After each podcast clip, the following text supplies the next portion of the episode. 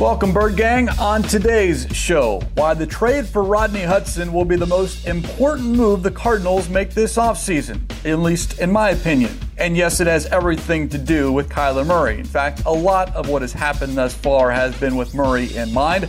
Also, the impact relationships have when players are deciding where they want to continue their career. It's Cardinals Cover 2, episode 407, and it starts now. Welcome to Cardinals Cover 2 with Craig Grialou and Mike Jurecki.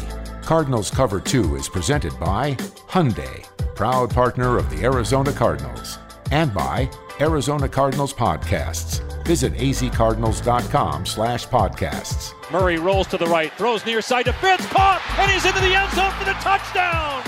Here's Craig Grialou and Mike Jurecki. So Chandler Jones, Justin Pugh, Coda Martin, Quentin Harris, Dave Pasch, and who am I leaving out? Oh, that's right. Yourself, Craig Grialou. The Syracuse Cardinals. A wonderful weekend, MJ, as Syracuse on to the Sweet 16. Yes, Bird Gang, I know no one cares, but considering the number of orange that are in that locker room or in the front office or on the broadcast, hey, we had to start the show with that. So, tip of the cap to everyone involved. And now it's on to face Houston in the Sweet 16. Craig, growing up in, in Western New York, so really Niagara Falls, Syracuse is probably about 75 minutes away. And, you know, people don't realize that we didn't have a lot of Division One schools. We had Niagara University, Canisius, smaller conferences. So, you know, I always Syracuse was always on, and Boeheim seems like he's been there forever. And now we're seeing his son real quick here, but I became a St. John's fan because I was able to go see them play Chris Mullin, Walter Berry, uh, Louis Carnesecca, uh, I mean, Shelton Jones. So I, I, got a chance to meet those guys at the, at the uh, Niagara University Arena. So, but Big East was huge growing up. Villanova, you know, um, you look at Rollie Massimino, just uh, just some great matchups. And now the conference is ACC. So, yeah, it's, Syracuse, though, they play that zone. It may not be pretty, but they win. All you need is an opportunity to get in the dance, and the car, the uh, excuse me, the Syracuse Orange, they squeeze in, and uh, well, they're still alive. Other than that, MJ, this weekend was fairly quiet, at least on the NFL side. Yes, there was the Kenny Golladay move to the Giants, but as far as the Cardinals, after a flurry of activity, things have definitely settled down, which they tend to do after that first wave of free agency. What hasn't slowed down, and this this I find interesting, and it maybe has even picked up a little steam. The future of one Larry Fitzgerald. There is growing speculation that perhaps Fitz may choose to play elsewhere next season if he decides to play at all. To this, you say what? Nonsense. no,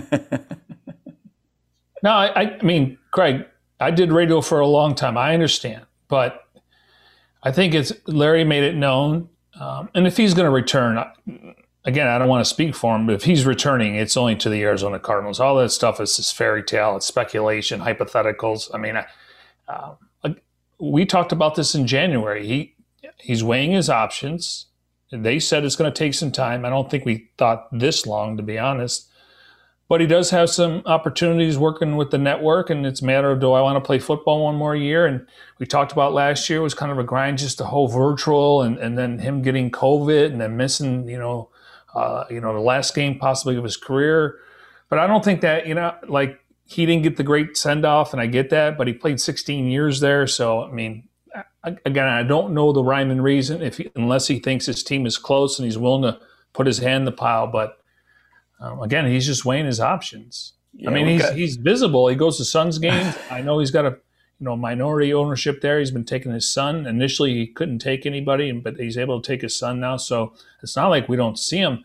Uh, you know, I'm, I don't think he's traveling outside the country. So like that would be that would be Barry Sanders, right? Didn't he send a fax to the to the Kansas City paper because they covered him at Kansas State?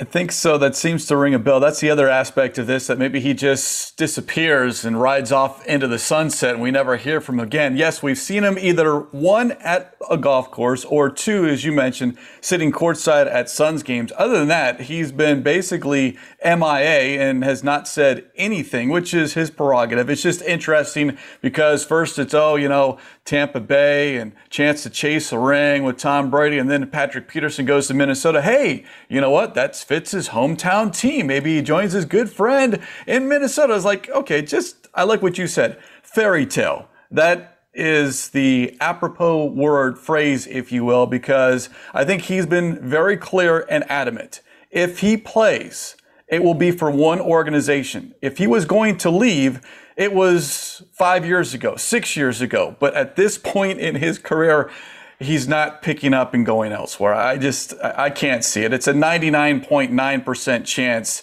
that he stays with the Cardinals if he plays.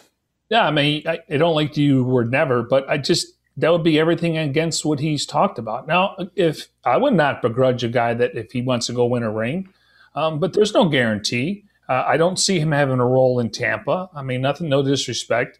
Uh, I kept hearing about Patrick Peterson going to Tampa. I guess people really didn't look at their their cornerbacks. Yes, he knows Todd Bowles, loves BA, but this is a business, and they're trying to get back to the Super Bowl. So, you know, again, uh, I can I can understand people connecting the dots, but the fact that Larry and Patrick would be a, a package deal, again, I, I, I, never say never, but I, I just it would surprise me if he wore another uniform. Again, if he wants to go get a ring, I would not begrudge him but everything he said is one uniform only. And as you said, he had plenty of opportunities if he would have walked in there and said, I want to get a trade. It was a shock to see Luis Gonzalez in another uniform as we talk about sports legends, if you will, or icons here in the state of Arizona. Now, Shane Doan never left the Coyotes, and I think that is what we anticipate with Larry Fitzgerald. It's either the Cardinals or nothing. But the longer this lingers, and of course, it's good talk show fodder that you have to come up with topics, and I get it, all that. And then you got other teams speculating, looking at the free agent market and going, hey, we need a number two, a number three wide receiver. And well, why not? You know, let's find a connection. So I get all that. It's just, it's fascinating to listen to and read. But Bird Gang, you can uh, mark our words here on Cardinals cover two. It's not happening. It is one organization and one organization only. Now, there was a departure since our last show here on Cardinals Cover 2, presented by Hyundai, proud partner of the Arizona Cardinals. And this MJ, uh, I'm not too happy about just because I've been banging the drum for this gentleman to re sign because I think he has a connection with Kyler Murray. But tight end Dan Arnold has agreed to terms with the Panthers, according to reports. Two years, $6 million. Now, he does have a connection with the Panthers. Joe Brady, the offensive coordinator, was with Arnold when he was playing with the Saints, and Brady when Brady then was the Saints coach. There is some familiarity there, but uh, this one this one stings. Not only does it leave a big hole in that tight ends room, but you lose a down the middle target as far as someone who can catch the ball over the middle of the field, and we saw that over the last year and a half you know, just looking at you know the connection uh, when he arrived, we talked about how Kyler Murray trusted him, and you know, you go through the year, and sometimes he wasn't even looking at certain guys, maybe just they weren't on the same page. But as soon as he arrived in the scout team, he was he turned everyone's head within ten or 10, 10 days or two weeks. They put him on the active roster, so I, I really like the connection there, and you know that's kind of the future at that position. Now you can get the Travis Kelce's and Rob Gronkowski's, but it seems like you know, you, you got to do a little bit of both. And we know Max Williams is more of a blocker. So it, it is it is a loss to the Cardinals. And Darrell Daniels is, is still a free agent. So, yeah, because those are the guys you want to develop. I mean, they were able to get him, you know, off the, the scrap heap, so to speak, and they claimed him and they brought him in. And the next thing you know, I, I thought he had a bright future. And, you know, there was speculation that the Saints could have brought him in as the backup tight end because – they wrote that Sean Payton had told people, I like what Arnold did in that Cardinals offense. So I thought, you know, again, relationships, familiarity. And, you know, um, I don't know what the Cardinals were offering, but the fact that he got two years, six million, I mean, that's good for him considering he was, you know, he was an undrafted free agent. And, or he, he was a guy that obviously was on a weekly or a yearly contract. So now he gets a little security, but definitely a loss. Uh, we'll just have to wait and see what they're going to do there because it's another position you got to have not only depth, but you got to have somebody that can do a little bit of both. And right now, I would say Williams, Darrell, excuse me, Darrell Daniels and Williams, yeah, they're more to the blocking side. And you know maybe they're going to try to go four wide, but with, with the idea, with the promotion of Sean Kugler, I still think they want to go a little bit of 11 and 12 personnel, and that means going big. Well, then maybe uh, Dan Arnold because of his lack of blocking ability compared to a Williams or a Daniels. If you bring Darrell Daniels back, he's also an unrestricted free agent. Seth DeValve is an unrestricted free agent. You do have Ian Bunting on the roster. He was signed to a futures contract. So maybe, maybe this is a departure from the outside looking in. But if you're in those meetings talking with the coaching staff, excuse me, you're like, well, maybe we don't really have a need for that pass catching tight end. We need blocking tight ends who, in a pinch, after a chip or a quick block, can get over the middle and make that catch. But maybe we don't need them to run 10, 15, 20 yards down the field and catch the ball in traffic. Yeah, and, and, and Daniels, I think he's a little underrated. Um, you know, he's made the team playing on teams, but, you know, besides maybe he had that one. Uh, bonehead penalty and a couple drops. He had that great catch in the end zone. Wow. I mean, he came down with the ball. What a throw by Murray. So, so it's not like you're tipping your hand. And again, they can also bring in an extra lineman if they choose to. But you're, I mean, uh, you know, to me, Arnold was a matchup um, when you get linebackers and safeties. But clearly, they want to win at the line of scrimmage. And, and, and listen, Max Williams caught a couple good passes. I remember one on the, on the deep sidelines. He almost scored a touchdown there. So, um, you know, they got an idea, but it, it just seems like maybe they figure with the, you know, with knowing that they were going to sign a receiver, and then they're hoping that Andy Isabella or KeeSean Johnson. And I'm, I'm going to keep mentioning JoJo Ward. I know he's probably uh, buried on the depth chart, but he's got some speed. So maybe they just felt like, you know what, we're going to go bigger, and then we're going to try to get some some athletes on the outside. Again, I don't know, but clearly he was a free agent, and he chose to go to Carolina. And let's not, you know, sit here and say Max Williams can't catch the football. It's just when we're comparing the tight ends in those rooms, there are some guys that did other skill sets better than others, and it was always Max Williams, the blocker, Dan Arnold, the catcher. It's certainly a skill set that Max Williams can do. And the more we sit here and discuss it here without hearing from any of the coaching staff, maybe it is, to your point, more tight ends literally in a three point stance and staying in to block and protect Kyler Murray or open up a running lane for Chase Edmonds or whomever is carrying the football. Well, even go back to Max Williams' first year, and unfortunately, he dropped that. He couldn't see the ball in the sun, but they did throw it to him. And, and again, you he can sit at the line, and then he can release. I mean, he was effective. Uh, we look at what happened in Minnesota with Kyle Rudolph, but he's effective. It's not like he, he can release and go off for a pass, and a lot of times they get open. Once you you you you, you engage um, to slow down the pass rush, you can release, and that's something where Kyler's got to get better at that 10 to 19 over the middle. Um, but you can you can throw an out pass to him. And no, listen, he's he's not just a one trick pony. I just he's meat and potatoes when Dan Arnold's in the game. You know he's going to give you an extra protection.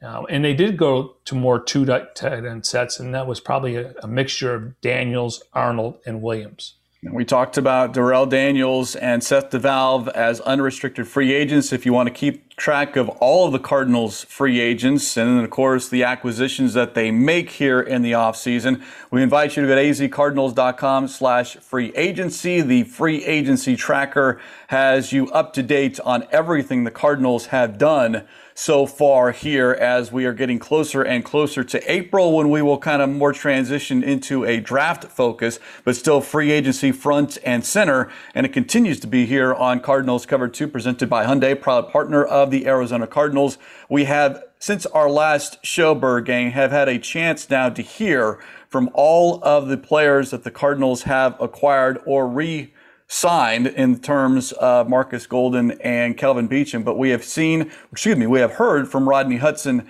and Matt Prater, the two newest additions for the Cardinals. And I want to get into some things that Hudson had to say and then just my viewpoint. I don't want to speak for you, MJ, but there's been a lot of newness and a lot of excitement for what the Cardinals have done this offseason and began with the addition of J.J. Watt. But for me, and I think we did say it when the trade was made official, that it might not capture a lot of the headlines or a lot of the attention because there aren't very many highlights for centers. People look to the skill position or for interceptions. But I'll give everyone a lot of credit because I think this Rodney Hudson move certainly moved the meter and people are talking more about it than I anticipated. But for me, right now, Rodney Hudson is the most important player the Cardinals have added to their roster this offseason. Yeah, it's uh, you know I, I go one and one A. I, I you know clearly they wanted to get more physical in the trenches, and by going out and getting J.J. Watt, and we talk about Zach Allen, healthy Jordan Phillips, and then Leki Fotu and Rashard Lawrence, and we'll see what about Corey Peters. So, and and I think the rush defense will be an improvement, um, and then we'll see what these linebackers can do. Clearly, you got to get some corners, but they have time for that. Again, they don't play this week, so.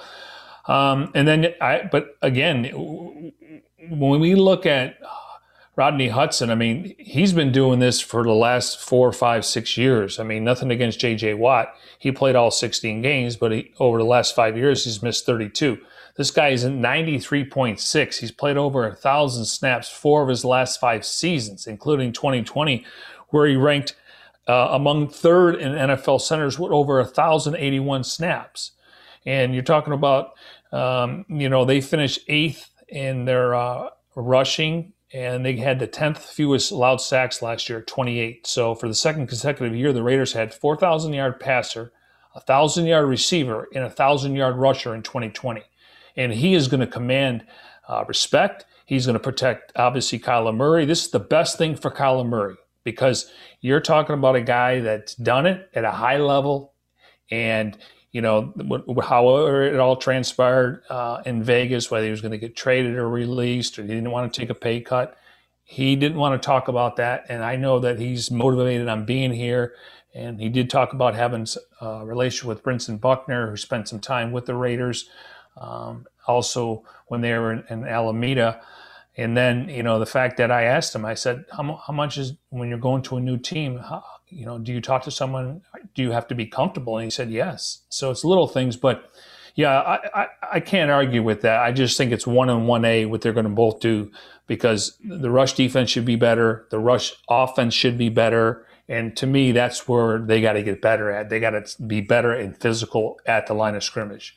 Hudson was almost matter of fact when yeah. he was talking with the media. And yes, he's excited to be here. And however it transpired, to your point, MJ, it doesn't matter. He's wearing an Arizona Cardinals uniform, at least for the next two seasons, because he is under contract through 2022. I did find this interesting because he was asked about Kyler Murray. And he mentioned that Murray reached out to him, which I think is huge because we talk about what's that word? Relationship. And the most important on field relationship is quarterback and center. They have to be on the same page. And to hear that Kyler, without being told, reached out to the newest addition and the fact that Rodney Hudson exchanged text messages, it wasn't Hudson who first texted Murray, it was Murray who texted Hudson. I think that speaks volumes to not only the leadership of a young Kyler Murray, but also the learning and now entering year three, understanding what he needs to do in order to take that next step. Yeah, let's just go back a little bit. So the offseason comes. We know Kyler Murray, you know, had that injury and looked like he probably had to get rehab for a couple of weeks. Uh, the good news, no surgery. But, you know, Jim Nagy from the Senior Bowl, right after the Super Bowl, talked about, you know, in, in, in fairness, the Chiefs didn't have their, their right or left tackle. But obviously that played into what the game was. And you could see that Todd Bowles was getting pressure with just four. So Kyler retweets that, you know, and it wasn't just about adding offense, about getting better in the trenches. And then the whole JJ Watt thing. I believe in you. I'm, I'm, you're part of the reason why I'm coming here, besides the money and, and the role and getting back with Vance and everything. And then, eh, so Kyler wasn't just, oh, that's not an offense eh, guy, that's defense. And then this, I mean, he again, they they went after Corey, Corey Linsley and within 12 to 14 hours, things changed. And I, and I know he's three years, two years younger. Eventually, Hudson will be 32. He's 31 now. Uh, Lin- Linsley's 29, and we talked about Brian Bulaga, who played with him at the Packers. So there's a little bit of relationship there. But I don't know if you could have come out of that any better. And I and I made a comment that the Cardinals did not get desperate. Uh, I didn't know at the time that Alex Mack did have a relationship with Shanahan, so that was probably a done deal. And then Nick Martin was out there again, 42 to 45 snaps, and Cardinals have done well from Texans guys, at least the last couple. So the fact that they they made a point to go out and offer a third round pick when you only have five picks, and then they end up getting a seven, and said, "Listen, we're going all in." And it's not like it's 15 million a year; it's nine or ten. It's it's really similar to what he would have made, maybe a million less, and with incentives in there. And if he goes to the Pro Bowl and everything else, so they made a commitment to both sides of the ball that they and, in, in Craig, if I'm not mistaken all four of these guys we're talking about, they all played 16 games last year, right? And if you notice, they're all captains. Yes. Prater's a captain. Hudson's a captain. Adrian Green was a captain. J.J. Watt was a captain. We know the Cardinals put emphasis in the, in the draft. Now it's going to be a little bit different. Guys opted out. Maybe they weren't three-year captains, but these guys were one of the better. Now special teams, obviously, and people say, well, he had the same kind of uh, uh, percentage as Zane Gonzalez. But the problem is Zane just kind of lost it. I don't know what transpired. This guy's got experience, and the fact that he's older, um, he's going to get a chance to kick indoors where he was kicking, you know, on grass. Uh, he was going to be kicking on grass, and then so people ask, well, he's got, the, uh, but this guy's got experience. I mean, he's, his 50 yard kicks are they're like money. Um, you know, again, kickers are going to miss, but he's brought in here to help this team win games um, where last year they couldn't win some of those close games. Yeah, and experience matters. And I think it's really going to matter on that offensive line now yeah. because outside of right guard, where you're still somewhat of a question mark, is it going to be Justin Murray? Is it going to be potentially Mason Cole, Lamont Gaillard, whomever? You know, if we know that the center spot is Rodney Hudson, but who is going to be that other player to fill out the five. You know, Josh Jones, could he be in the mix? We've heard Sean Kugler discuss his versatility, talking about being able to play tackle or guard. But you want that man in the middle to be the anchor and to control the line of scrimmage with the line calls. And then from him out, you get better. And I think that experience is only going to help even a Justin Pugh who's experienced. DJ Humphries, Kelvin Beachum. I mean, that's you have veterans now, four out of those five positions, and even Hudson bringing up the experience factor when he was asked about being that leader. He's like, look, you're always learning. And he mentioned he can get better still, even as he will be 32 once the season begins. But I think not only does he make Kyler Murray better because now you've got an experienced center, which we saw when AQ Shipley was snapping the ball to Murray, but he's going to make everyone on that line better and hold everyone accountable. These new faces, to your point, MJ, they're all captains. They all have resumes. And I don't see it being a problem in that locker room to where if they say something, someone's going to say, Well, you just got here. What do you know? I'm sorry. You're talking about perennial all pros, pro bowlers. When they say something, you had damn well better listen. Well, and we, we want, you know, I've been banging the drum, you know, uh, you know, Kyler digging more in the playbook, but a lot of that they install and then they add new plays from one season to the other, but watching film. So there could be a play where Kyler goes to the line and, and Hudson sees something and he checks out of it for him. You know, there could be a, a signal. He hit the back the, the pad on the side. So he's going to be able to be the eyes. Now, once the play starts, that's on Kyler. But Craig, I think a lot of people were thinking, it could be up to three new linemen. I I think right now, right now, I, I got to think Murray just based on experience. Um, he's going to go in there as your starting right guard, and then I think Kelvin Beachum. I mean, they did retain him on bring him back, and he played all 16 games last year. And then Josh Jones will figure out if he could be a swing tackle. Um, you know, I I still think he's more of a tackle, but they got more intel, and you're looking for flex, uh, position flexibility on game day, so he can do two. Who's your backup center? Is that Gaillard?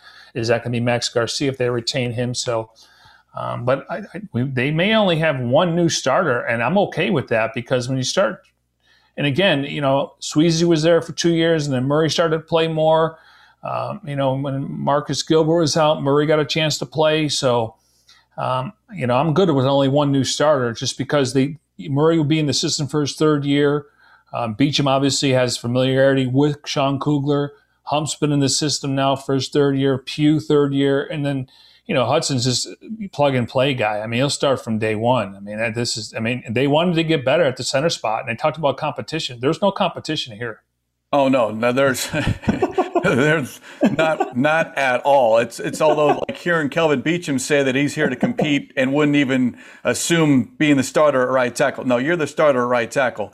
Now, if you look at week one from 2020, okay. it will be two new starters. But I like what you said because how the team ended in week 17. Who are those five guys? Well, the only new face is going to be the center position. Everyone else is coming back. And I think to your point, now in year two for some of these guys or year three, yes, this matters. And you don't like to see a lot of change on your offensive line. And I still want maybe, you know, if we ever get the opportunity to, to see these players and these coaches again face to face, I do want a better explanation as far as this rotation that we saw on the offensive line. And I think it had more to do based off what we've heard and what we've seen so far, probably more to do with not keeping guys fresh, but perhaps they weren't happy with the production that they were getting out of the center spot, out of the interior. And when Justin Pugh was on the sideline, I think a lot of that had to do with the number of penalties because that was the one thing that Pugh kept bringing up. He played well. General Manager Steve Keim on the record saying that Pugh had a good season, a great season, but he was penalized too many times to where I think maybe he lost some time and had to sit and maybe watch from a different vantage point. But I think it had more to do with a production or lack thereof, especially at center and right guard, to where we saw some rotation, especially there late in the season. And that was surprising to us. And, and you know, because again, I have to bring this up because we spoke to Joe Judge, keep in mind, you know, um, they drafted An- Andrew Thomas fifth overall. And that's the game that Reddick got those five sacks. And so I understand why they were subs. They were trying to figure out who's going to be the future. Now they get Nate Solder back, and you know they go out and get you know Kenny Golladay. So, but my thing was um, when you just start looking at the um, the offensive line as a whole, I mean, you want to have the same unit. So when they started rotating players, I, I, really think that Sweezy wore down. I really do. And and that listen, hats off to that guy, Craig, because every training camp he had the most sweat. He didn't he didn't take any drills off. I never seen him miss practice. Um, even when open uh, portion, he's sweating, and, and, we're only out there 20 minutes. So I, I mean, it, it just Father Time and his body's been through so much. I mean, he's a really physical guy, so I thought he wore down a little bit.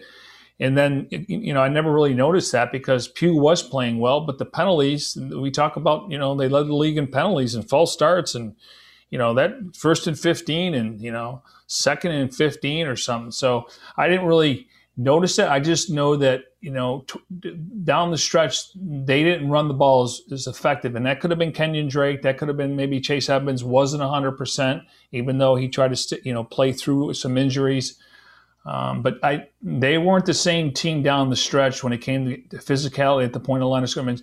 And when you're substituting like that, you just don't have the continuity. But again, at the end of the day, I trust Kugler, and so you know he he knows he's forgotten more football than I'll ever know, and I don't, and I mean that that he's got that much respect in the room. So there must have been a rhyme or reason, but I do think Sweezy was wearing down, and I think they wanted to start him and to see how long he can go, and then they would put somebody else in. Sweezy was a very good signing and I think for two years was very, very good. But yes, you do lose a step or two, maybe it did catch up to him. But he brought something that this offensive line desperately needed, and that was an attitude, that was a physicality, and a no nonsense. I'm not going to take any BS from anyone because we were able, you know, under normal circumstances, able to go into the locker room or post game, and he was one of those guys that needed more than the 10 minutes at the end of the game to cool off.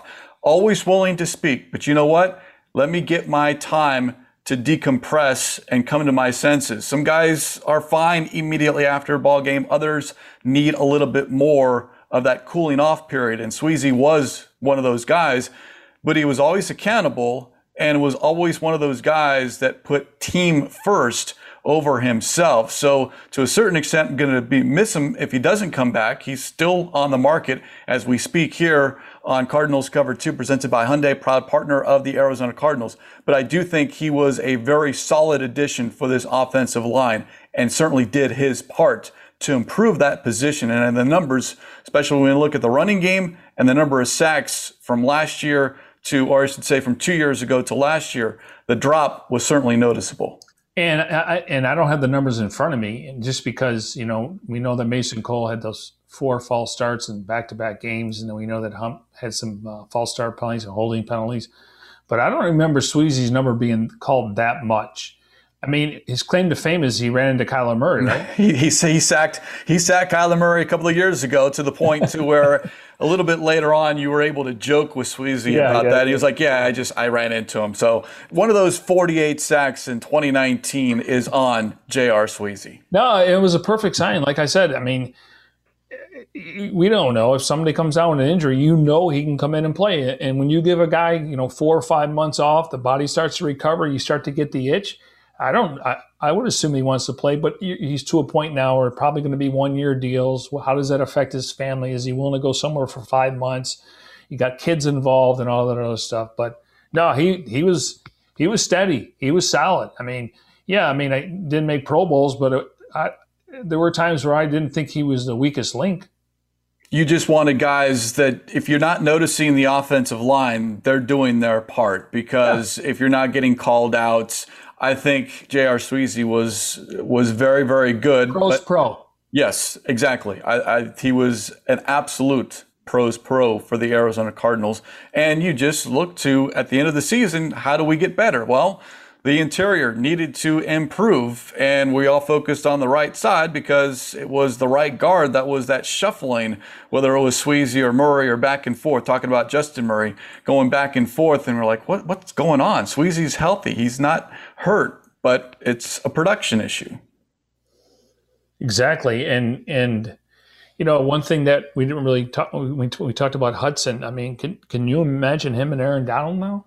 Oh, yes. And we know how dominating Donald is in the interior, but you look at a Rodney Hudson who, you know, you look, he was asked about how much he knew about the Cardinals, and I, I, I appreciate his honesty because, look, you're in the AFC West you're not seeing a lot of Cardinal film. I'm sorry, you're, you're just not. Just even on cut ups. Like yeah. if you play an NFC team, the teams go back four games. When you play uh, uh, uh, your, your same division teams, you see cut ups. You don't you only play four teams in the AFC this year, and it's the AFC uh, East. So you just don't have the cut ups. Where when you play in the same conference, you'll get cut ups because that team's playing, you know, what, 12 conference games and then four out of conference games. So he, yeah, he said he went to YouTube and started yeah. watching highlights. I'll give him credit. He's already doing his homework to figure out what this offense is like and the fact that they want to go up tempo. He's like, yep, I'll be ready. I'm learning just like everyone else, but count me in week one.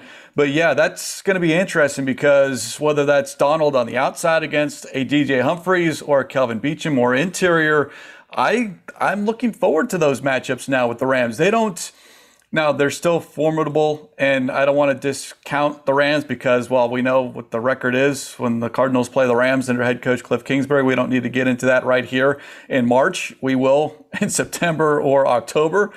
But to see Aaron Donald and Rodney Hudson that is going to be a lot of fun because now all of a sudden you're matching best versus best. And I like what you said. Now, Brandon Staley, the defensive coordinator, uh, Wade didn't do this, and Wade obviously is a really successful coach. But I, you know, I think that uh, you know maybe things are a lot different now when it comes to analytics and playing more, you know, nickel and dime defense. So Staley comes in there, and now he's a head coach with the Chargers. He comes in and moves Aaron Donald around and you made that reference to he was going against Humphries um, in that Cardinal game, and that's what I think the Cardinals are going to do with J.J. Watt. They're going to move him around. I mean, yeah, you want to. I think J.J. Watt, if he doesn't face as many double teams, which he won't, um, because you'll have other guys around him, but he can split the guard and center and knife through there for a tackle for loss. But if you want to move him around, same side as Chandler, that's where Vance is is going to be licking his chops. So it's going to be on both sides of the ball, but I'm just looking for and and listen, AQ Shipley, you know, he never looked the size. um, but he was squatty. He was he, he reminds me of a keg. That's how strong he was. He, he he didn't take any crap from anybody. He went against Aaron Donald. Yes, he may have gotten beaten from the physical or, or just from the you know Aaron Donald being a little bit younger, but he stood in there, and you're going to get beat at times. But here, uh, with Rodney Hudson in there, it's going to be a little bit different. Where maybe Kyler, the offensive line won't get pushed back so much. Maybe he can step up in the pocket a little bit more, and a lot of it is be predicated on the run game.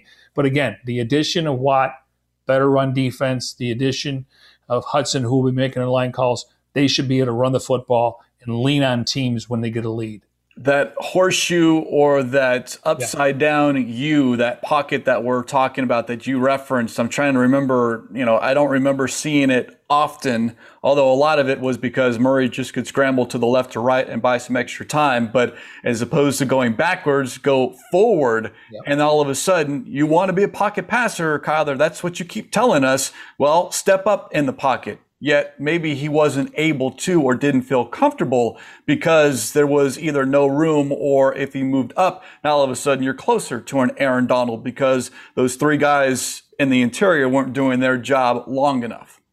And one of the things that Kyler, and I thought he improved from the first year. Remember the first year he was drifting and he was drifting and he was, you know, doing a 180 and getting out of it. And then, you know, he would try to run and it'd be, you know, lose seven yards. Um, and Mahomes did this in the Super Bowl too, maybe because he wasn't 100. percent But you start drifting like that, it, it, it, I mean, there. Mean, and Mahomes can make any throw. I think Kyler can make those similar throws. I don't know about 70 yards, but when you're drifting like that, you can't get your feet set. You're, you're kind of scrambling. It's a scramble drill, and you're hoping to come back to you. But here, and when they started playing that much defense, where they were rushing up the field, but they weren't trying to sack him, they were trying to keep him in the pocket, and that's where you got to step up. But in fairness to Kyler a lot of times that pocket was getting collapsed right by the center and guard. You know, every week was a little bit different uh, because I thought they protected the edges from the from the first year. That first month of the season, we talked about when you're going ten personnel. Uh, Kliff's first year and Kyler's first year, you got to protect the edges, and I thought they protected the edges much better last year. But again, the drifting part, he's he's dynamic enough to get out of that, but you're going backwards. You can't always do that.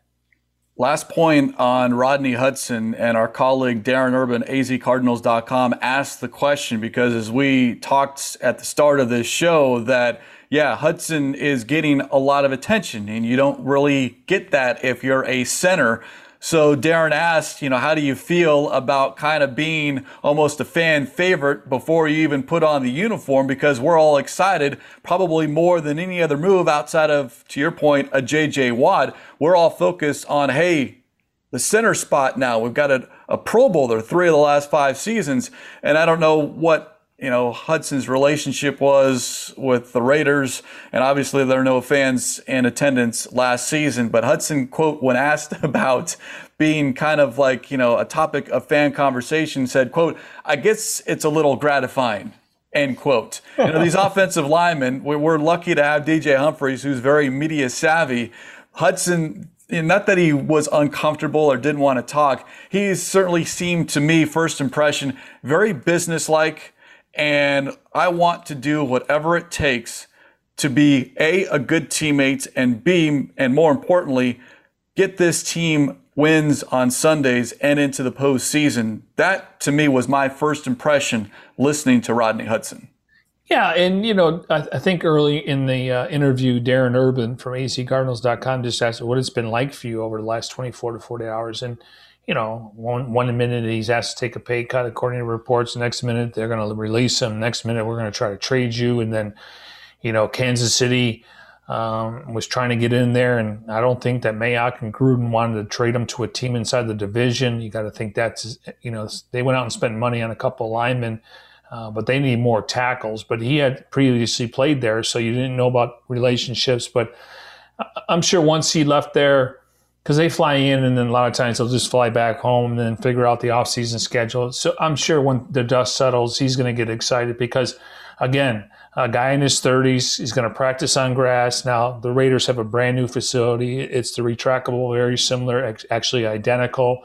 They have the grass, But all those little things as you get older, and you know, we'll see his practice habits. But it just seems like a guy that's just goes to work every day and really doesn't need to get a pat on the back and just does his job and improving as he gets older, considering those three Pro Bowls are in the last five seasons. It wasn't yeah. earlier in his career. It's what have you done for me lately? It was like, well, I'm getting into the Pro Bowl. So there is that talking about Rodney Hudson. Bird Gang, if you haven't already, we invite you to update to the latest version of the Cardinals mobile app today. The update features an all new redesigned home screen experience. Visit azcardinals.com slash app for more. We continue here on Cardinals Cover 2 presented by Hyundai, proud partner of the Arizona Cardinals. Switching gears to special teams and new kicker Matt Prater I'm going to use a word, MJ, that you have used often here this offseason, and that is relationships. And we are hearing from players, yes, money is a factor, and it might be the top factor, might be the number one factor and the only factor for a lot of players. Yet at the same time, there is a segment of the player that will say, you know what, I've made my money. Now I'm looking for one, where can I win? And in two, where do I feel comfortable? And we heard it from Kelvin Beachum when he mentioned that he would not have been here with the Arizona Cardinals a year ago and would not have played right tackle or come back this season if it wasn't for Sean Kugler. That speaks volumes. Here now, when we're talking about Matt Prater, his relationship not only with Jeff Rodgers, but how about Devin Fitzsimmons, the new assistant special teams coach, and which I forgot of and didn't know, Aaron Brewer was his long snapper when Prater was with the Broncos from 2012 to 2014 and was the long snapper when Prater kicked that record breaking 64 yard field goal into the first half at Mile High Stadium. He brought up those three names. And then, of course, it doesn't hurt that, yes, you're inside, you're on grass, but relationships matter, certainly for a veteran like a Matt Prater will be entering his 15th season in the National Football League. Yeah, you know, we it's it's easy to look at Matt Prater's career and you know where, where was he, and then you look at Jeff Rodgers, but Fitzsimmons is a new hire, and yeah, he was at Vanderbilt last year, but he spent a lot of time in Detroit. So I, you know, that again, it, it, and people are asking me like, you know, he had the same similar percentage to Zane Gonzalez as I mentioned earlier. I'm like, this guy's got a ton of experience. They have intel. Kickers can kick to their 39. I'm not worried about that. Um, but you know, but he's got a job to do, and he know he was asked, "Do you know last year?" And he said, "Yeah, you know, my job is to come in here and win those games for the Cardinals, and that's exactly why he's here." Here's some of the numbers from Prater last season, and I don't think he's going to run and hide from these or not. 75% he was good, second lowest mark of his career and he went four of seven from 40 to 49 yards. And that was the issue for Zane Gonzalez last year, that 40 to 49 yard range.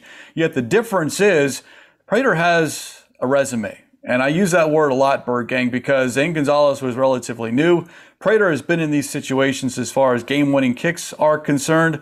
And I just think last year for Prater, and I certainly think he believes this, last year was an anomaly and maybe it was time to move on and a change of scenery with the Detroit Lions, especially when you're the kicker and you miss more than you make, is certainly in clutch situations.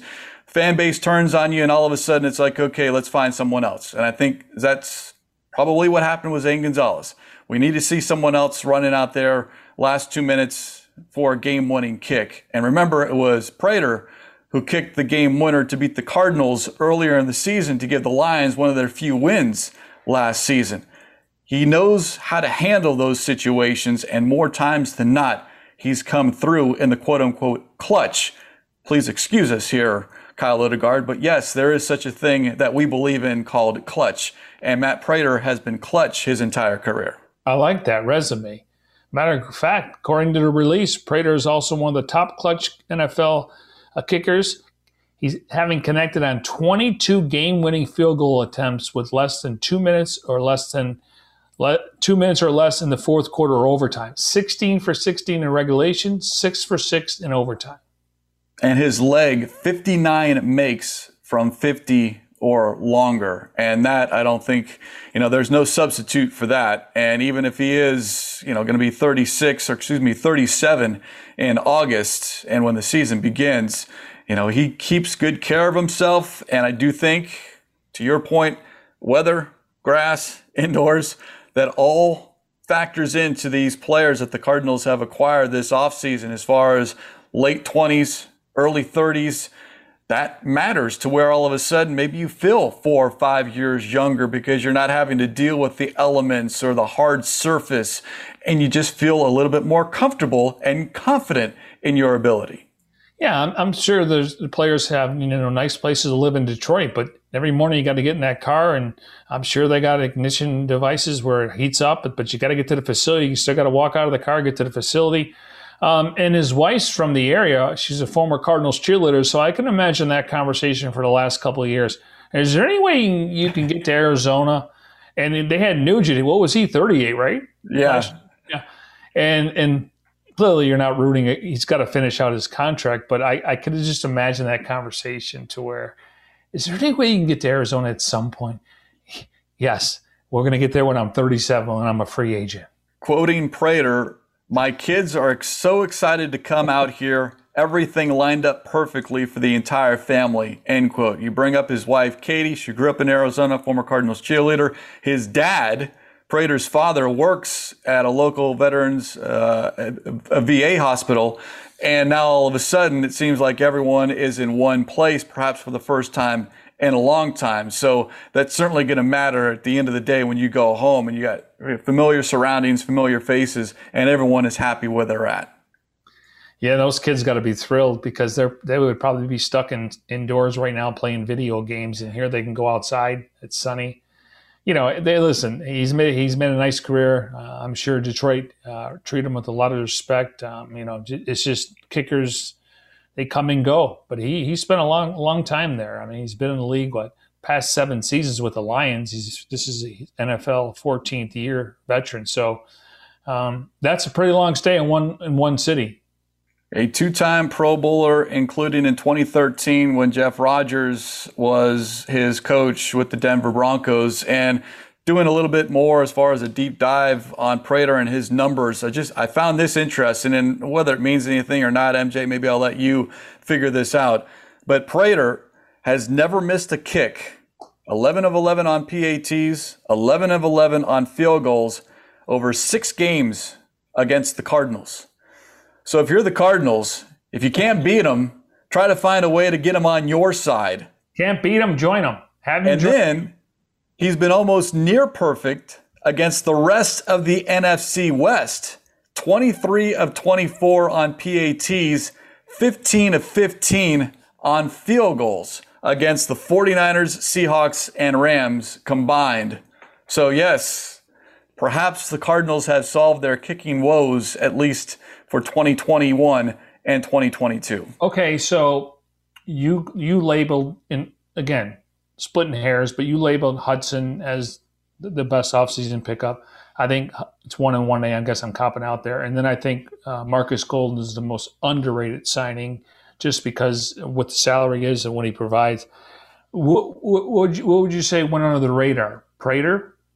Yeah, because you did the need nature to, of the position. Yes, and you needed one. You needed to fill it. You need to figure out who's yeah. going to be your kicker, and then fill it with someone who is going to be experienced in pressure situations because you know you don't want to single out one player or no. one play but a kick here or there and all of a sudden this cardinals team mj instead of having eight wins nine maybe 10 wins and they're in the postseason as opposed to watching the playoffs i think that's very fair now games don't come down to one play it's an entire 60 minutes but at the end of the game things get magnified. And what do we focus on? Well, you made the kick or you didn't make the kick. You won the game or you didn't win the game. And you go, well, what happened most recently is, well, you missed that kick. And all of a sudden you're walking off the field at Foxborough with a loss instead of a win. Or you're walking off the field because you just beat the Seahawks in overtime on national television. Yeah, I just hope Prater gets off to a good start. Make that first kick between 40 and 49. I, mean, I remember I remember it was at Sun Devil and he kicked it short and I, I, I he again I I think he was dumbfounded why because it, it would have been long enough it's just short and then there was times when you just didn't know if he was going to make it, and that's uncomfortable. And Kliff, Kliff had to decide: do I go for it here? Do I let him kick it? Eh, eh, you know, because the only way he's going to get better is by going out there in that pressure time and kicking it. But you know, then he ended up getting hurt, and then they they went with Nugent. But um, yeah, I, I, it was uncomfortable at times just because. They always say games come down to five or six plays, but if it's the last play of the game, though, it, it, plays a role. I mean, but yeah, you know, the coaches will tell you after the game it should have never came down to that, and they're probably right. But if you're in position to win a game, that's that's that's the NFL. It always comes down to the last five minutes. Usually, it's an eight point game or a three point game where you're within a score and a two point conversion. Um, but that's the NFL, and and you, they got to learn how to finish and win games. And we saw a little bit of that early in the season, but we didn't see that in the second half of the season. Second question asked to Prater about those pressure situation kicks. Quote, there's no substitute for experience. I just treat those kicks like any other kick. I expect to make it. End quote. And let's hope that's happening this season. Yeah. And, you know, again, you get down the red zone. We don't need 23, 4, we don't need extra point kicks. We don't need those. I mean, you get down there, punch it in. But I feel comfortable if Kliff wants to go for it and he can rely on a guy if they don't get it on third down. Maybe they try for a, a maybe a, a, bigger play where you know you can at least get points to go into half or something, or just make sure you get in field goal range. Because again, indoors usually the first maybe six seven games uh, the roof is closed just because of the heat. Um, I I would love to see what he does in warmups. I have no problem at the end of the half if he wants to kick a 50 yarder where Instead, you got to try to throw it to the 10 yard line. Then you get, could turn the ball over. Just get in field goal range because he's got the leg and he's got the experience. And again, uh, he's been in a ton of pressure kicks, ton of them.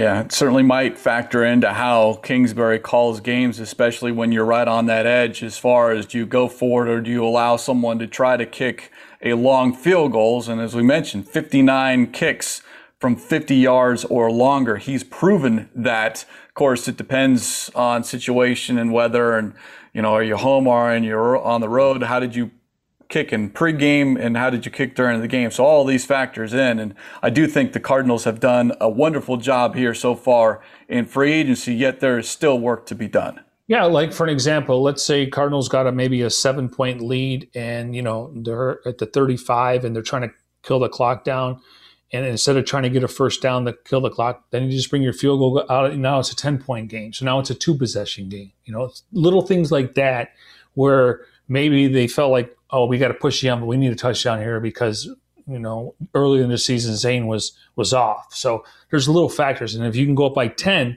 now all of a sudden it changes where you're not forced to – uh, maybe you go for three if you're down by 10. You go for three first because it's a long field goal, even though when you get down there, it's tough to get a touchdown on a, two point conversion. But I do think they'll have some other options where um, they won't have to force a third or fourth down to go for it if they feel comfortable with their kicker. Well, they certainly do feel comfortable with Prater because there was news late last week that with Prater signed, the team has released Brett Maher who was signed to the practice squad in late December. He never appeared in a game, but he was still on the roster. But that now is no longer the case. And the Cardinals certainly, as we talk, what is next? Well, you can keep up to date on what happens in free agency, azcardinals.com slash free agency. Track all of the Cardinals moves here this offseason because corner, what are we talking about? Uh, running back, backup quarterback you know, there's and in some depth positions as well, but certainly corner first and foremost. That potentially could be next on the shopping list, if you will. Running back, corner, and I do think the Cardinals will sign a veteran corner, but I also think they're going to draft one, whether it's in the first or second round. It's, it's deep. Um, this is the year if you're looking for running backs, wide receivers, or cornerbacks, it's deep. And you can also get some uh, offensive tackles, some interior guys. I don't know about pass rushers, which the Cardinals feel like with the addition of J.J. Watt, re- retaining Marcus Golden, Chandler Jones coming back off of injury, hopefully Dennis Gardeck. Um, can return in the second half of the season. So, uh, where the Cardinals are sitting, I do think there's options in the draft. Now, we know those are young players, and hopefully they get a preseason, but I do think they may have to double up at some of these positions. But, you know, they went out and, and really got four big ticket items by besides retaining their own players, tendering these guys. And so now I think there's just going to wait for maybe the market to dry up a little bit and then start to see guys take one year deals. But they're always going to, you know, try to turn that roster over. You can go to 90. Um, and you got to have, once we get to the offseason workouts, you're going to have to, you know, fill the roster out so you can have competition at every certain positions where you're looking for guys. Well, what happens next? Once we know, we'll let you know here on Cardinals Cover 2. And on that note, we will sign off on put a lid on this edition of Cardinals Cover 2 presented by Hyundai, proud partner of the Arizona Cardinals. As always, special thanks to our executive producer, Jim Almohandro. For Mike Jurecki, I'm Craig Grialou. We'll talk to you next time here on Cardinals Cover 2.